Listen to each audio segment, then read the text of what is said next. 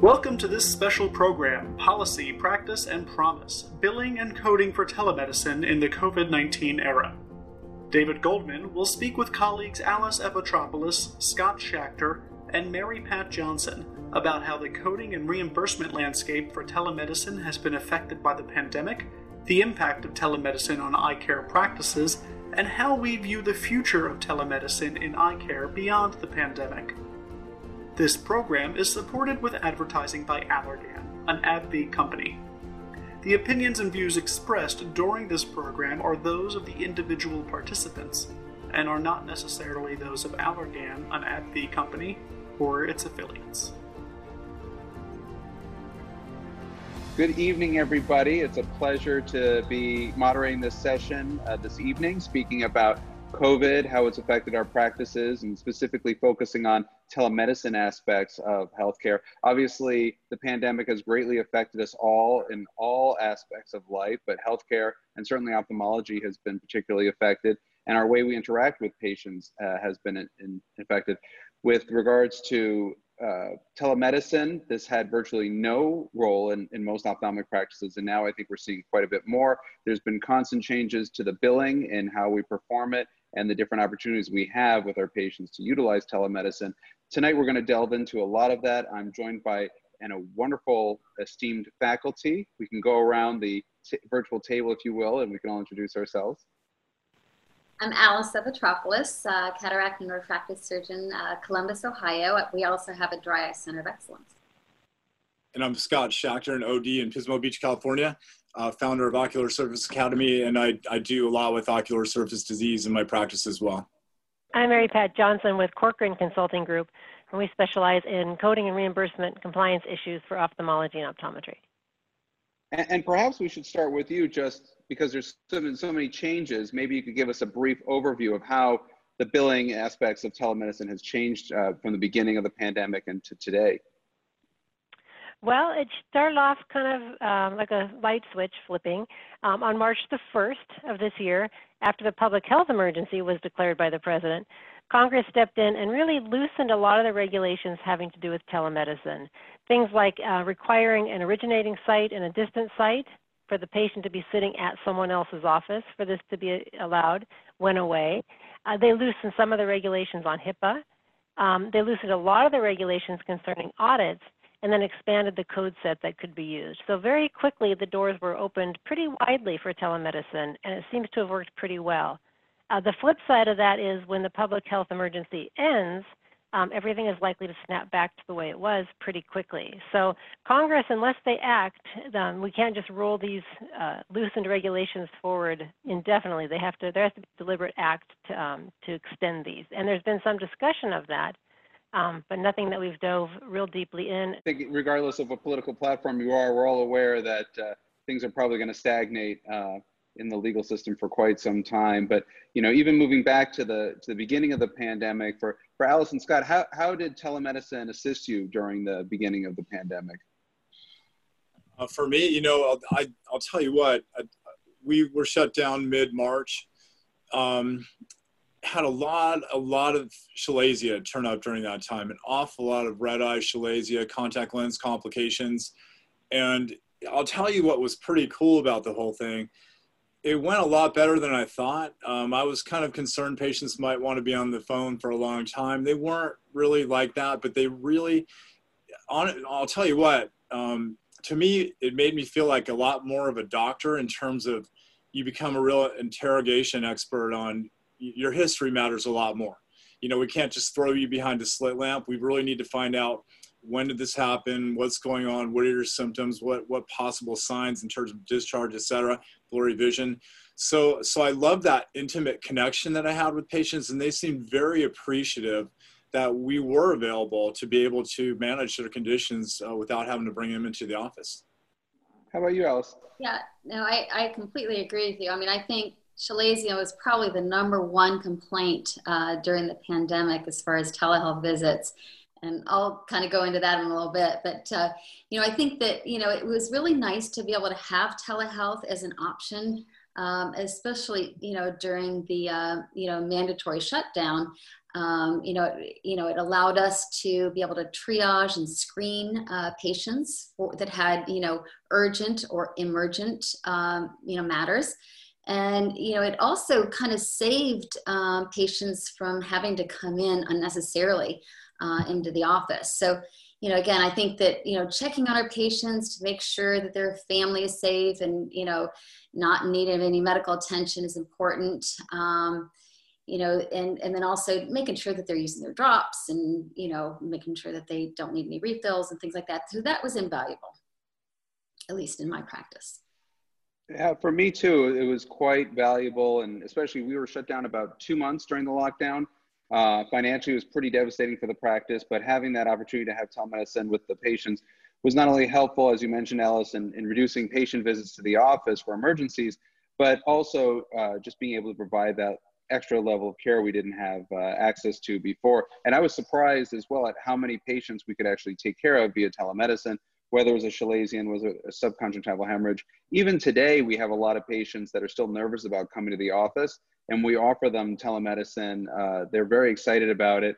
Just last week, I saw a patient via telehealth uh, who had a subconjunctival hemorrhage easy to diagnose, easy to to discuss with the patient, and that's something that otherwise would have had to come to the office and potential exposure both for the staff and for the patient.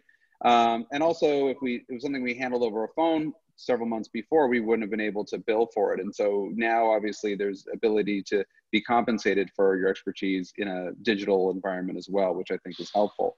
Um, did you find there were uh, certain uh, obstacles when you first set out I'll tell you, we did. You know, we were using an app-based um, platform initially, and that became very challenging. And um, you know, some of my older patients did quite well, but a lot of them really struggled uh, getting that to work correctly. We switched to web-based now, which has become a lot easier.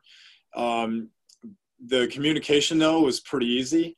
Uh, you know, a lot of doctors expressed some fear about, you know, can I manage these things remotely? And I think once you start doing it, you recognize that it's it's not that hard. You know, you can start a treatment plan, check back in a couple days. If it's not working, well, maybe you need to bring him in.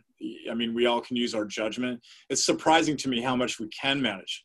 I think effectively through telemedicine. I how about you, Alice? I was going to say a lot of patients are kind of nervous about doing it because they don't know if they can figure out the technology.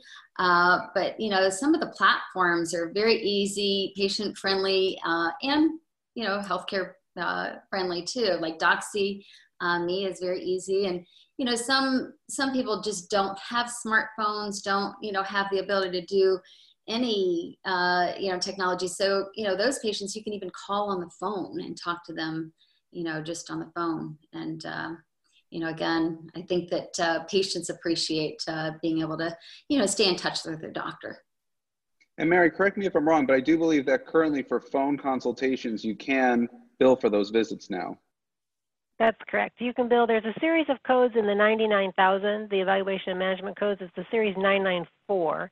I know we think of E&M as the 992 office space, but there are those 994 series of codes. I think it's 421 and that series that allow for telephone calls. There are also a couple of G codes.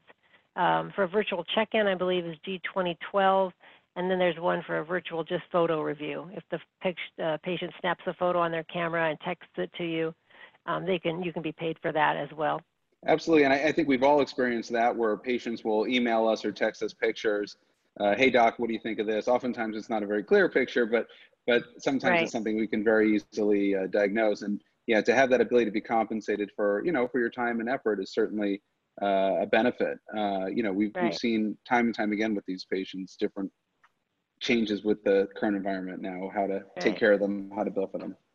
Yeah, and prior to them loosening these regulations, if you got a photo of someone just to their phone, I, I would kind of panic, and you know you're now technically in violation of a HIPAA requirement. But during this period of the public health crisis, uh, that's all been really uh, relaxed. So taking the picture from the patient, I would remind them, you've just initiated telehealth. There will be a bill for this. Because truth be told, they've been calling you for years, right? You've been answering their call, you haven't been billing them. So now we need to introduce, do you want to continue down this path? You understand there's a charge, just as a courtesy so they're not surprised. No, I was going to say, now we're sounding like an attorney, right? yeah, sorry about that. So. No, but I mean, I think I think at the beginning, a lot of patients are going to be surprised by this. But going forward, you know, assuming things get approved to go forward by uh, by our legal system, you know, I think this is something that patients are going to soon come to expect, and it's not going to be such a, a shock anymore as well. Uh, Alice, you, would mentioned Doxy.me uh, as a um, application. How about you, Scott? What are you using to communicate with your patients?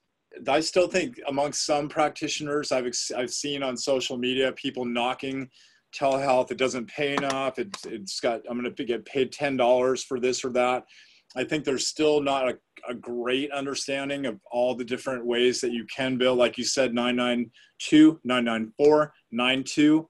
Uh, in addition to that, there are the consultation codes, right? Which are, are those G codes or something like that? The, the G codes are probably the least uh, advantageous when it comes to the reimbursement rates. Those are the true, truly defined as a virtual check-in. So that's a very quick phone call only. Um, if you're doing a true synchronous video telehealth, I think you're better off sticking with a standard CPT code in terms of reimbursement. It's important as we're kind of opening back up now and maybe integrating telehealth with an in-person visit, kind of as a hybrid, to read those code definitions very carefully because some of them say if the telehealth encounter takes place within a week of an in-person encounter for the same problem, the telehealth visit's not billable. And if it ends with the statement, let me see you tomorrow, or the next available, again, the telehealth visit goes away. So the spacing of those visits is important. And we too heard that people say you don't get paid a lot. I think those are mostly practices who are used to getting paid for multiple services at the visit. Not so much the visit that they're complaining about, but they're losing out on all those ancillary diagnostic tests that were being done that now have to be deferred. But the value of the visit itself is right off the E&M fee schedule. So they, that piece really shouldn't be debated. It's the OCT that they would have gotten in person, which now has to come in another day. And what are the pure telehealth codes? Are those the 994s? The 994s are for video, for phone call only. The G codes can be for a phone call or a photo review. And then you can use the 99 codes, 992 like EM codes that you usually use, or the 92 office visit codes. And reimbursement increased for the 994s. For the 994 codes, I do believe I don't know if they've reimbursed if they re increased since this public health crisis, but they did go up earlier in, in 2020 with the new fee schedule. And we'll also have to wait and see what happens with the 2021 fee schedule because the proposed schedule shows cuts across the board for eye codes and cuts to the new patient E&M codes. But your established patient E&M codes are, are slated to go up in 2021. So if you use those for telemedicine, that too would work.